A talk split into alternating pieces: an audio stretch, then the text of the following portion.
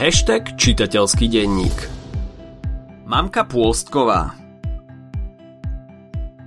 Minule sme tu mali ťapákovcov. Dnes je čas na ďalšie dôležité dielo slovenského realizmu, vo vlnách ktorého sa ešte nejakú tú časť budeme pohybovať. Teraz si pripravte vreckovky, lebo príbeh mamky Pôstkovej vôbec nie je šťastný a nám pri ňom bolo trochu do plaču. Diela slovenského realizmu sa väčšinou nevenujú práve veselým témam. Vlastne ani svetový realizmus na tom nebol o nič lepšie. Čo už narobíme? Realita sa často podobá skôr tragédii ako komédii, najmä ak ste žili niekedy na prelome devätnásteho a dvadsiateho storočia. Väčšina populácie bola chorá a chudobná. Príbeh je ešte tragickejší, ak ide o dobrého človeka, ktorý si také utrpenie nezaslúži, ako aj v prípade mamky Pôstkovej. Tento príbeh je z pera Jozefa Gregora Tajovského, predstaviteľa druhej vlny kritického realizmu a zakladateľa slovenskej realistickej drámy. Och, keď sme už pri tom, pamätáte si, aké sú vlny slovenského realizmu?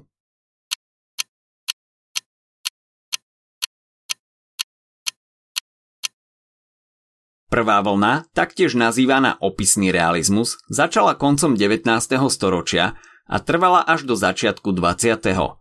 O druhej vlne, čiže kritickom realizme, hovoríme viac menej počas prvých dvoch dekád dvadsiateho storočia. A teraz sa pozrieme na Tajovského život. Narodil sa v roku tisícosemstosedemdesiatštyri v Tajove. Jeho otec bol miestny remeselník a mal veľa detí, takže nie je prekvapujúce, že Tajovský vyrastal v dome starého otca. Základné vzdelanie získal v rodnom Tajove, neskôr v Banskej Bystrici a v kláštore pod Znievom. Stal sa z neho učiteľ a za života vystriedal mnoho miest, keďže sa často dostával do konfliktov. Nakoniec to zabalil a rozhodol sa znova študovať, tentokrát v Prahe, a vybral si pomerne prozaický odbor – obchod. Po škole pracoval napríklad aj v Tatrabanke, súčasne však prispieval do Ľudových novín. V roku tisícdeväťstosedem sa jeho manželkou stala žena, v literárnom svete známa Hana Gregorová. Počas prvej svetovej vojny ho povolali, skončil však v ruskom zajatí. Po skončení vojny bol penzionovaný a zvyšok života strávil s manželkou v Bratislave, kde boli významnými podporovateľmi začínajúcich autorov.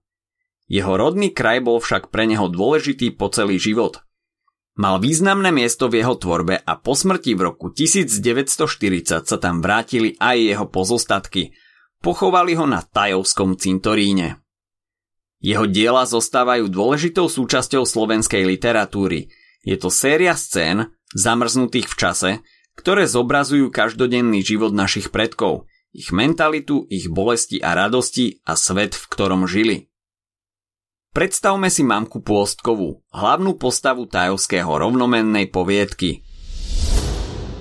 Takú mamku Pôstkovú môžeme pokojne stretnúť i dnes. Je to stará žena, zošuverená vekom tak, že pripomína malé dieťa. Je čestná a láskavá, má dobré srdce, zároveň je však hrdá, nechce nikomu nič dlhovať a ťažko pracuje. Jej manžel bol lenivý a neporiadny, nikdy sa mu do ničoho nechcelo a celé dni len preleňošil za pecou. Mala aj syna, ktorý nebol o nič lepší. Zo začiatku bol aj zodpovedný a snažil sa. Oženil sa a s nevestou sa nasťahoval do rodičovského domu, ale potom aj on zlenivel. Začal piť a bil ženu aj matku. Nevesta mamky Pôstkovej bola tiež dobrá duša. Bola pracovitá a pomáhala jej. Takého manžela, aký sa jej ušiel, si rozhodne nezaslúžila. A potom je tu úradník v banke, rozprávač. Vo všeobecnosti dobrý a milý človek, ktorý je pozorovateľom trápenia mamky Pôstkovej. Snaží sa jeho uľahčiť a pomôcť jej. Poviedka začína príchodom mamky Pôstkovej do banky.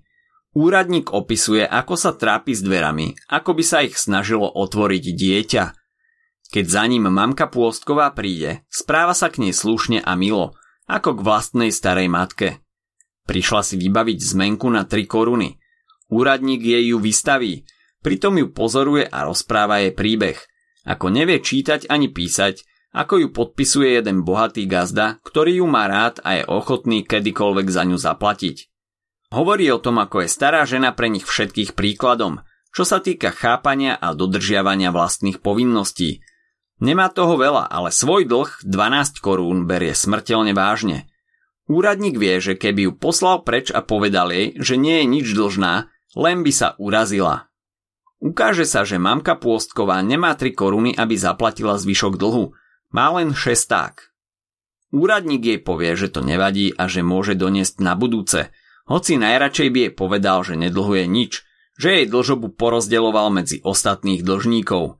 Ale vie, že hrdá, poctivá stará žena by to neprijala. A ako sa do dlhu vôbec dostala? Starala sa o nevestu aj synové deti a v banke si požičala dvanásť korún, aby mohla nakúpiť múku a veci potrebné na pečenie chleba.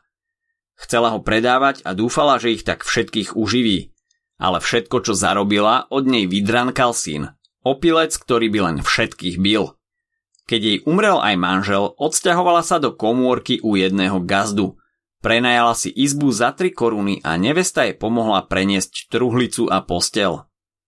Tak sa ďalej živila predajom chleba a splácala dlžobu v banke. I naďalej sa však rozdávala iným. Peniaze dávala aj neveste. Chlieb dávala chudobným, ktorí nemali čím zaplatiť. Neskôr sa pustila aj do prác na poli, aby zarobila viac peňazí. Odložila si ich u gazdu, ten ich však minul a mamke Pôstkovej znova nič nezostalo. Navyše si zlomila ruku a nemohla pracovať tak ako predtým a nemala ani čo jesť. V komórke nemala ani pec, takže cez zimu ochorela. Niekto to našťastie povedal richtárovi a ten ju nechal odviesť do nemocnice. Keď sa to dozvedel jej syn, prišiel si po matku a vzal ju k sebe domov. Mamka Pôstková nakoniec predala aj vlastnú perinu, aby mohla banke splatiť svoj dlh. Keď sa jej úradník opýtal, či sú to peniaze z prác na poli, povedala mu, že nie, že predala perinu a že to, čo zarobí, si chce odložiť na pohreb. Smutný príbeh však. A navyše je stále aktuálny. Starí ľudia sú často osamelí a zraniteľní a mnoho z nich živorí. Možno nie tak ako mamka Pôstková, ale stále. Hoci už nežijeme v tajovského časoch. Ak sa ti dnešný podcast páčil, nezabudni si vypočuť aj ďalšie epizódy z Cooltagu alebo našej série hashtag čitateľský denník. V nej sme spracovali tri desiatky diel, ktoré by si mal poznať. Potešíme sa, ak nás ohodnotíš na Apple Podcasts, napíšeš komentár na YouTube alebo dáš odber na Spotify, aby ti nič neuniklo. A nezabudni o nás povedať kamošom. Počujeme sa pri ďalšej časti Schooltagu.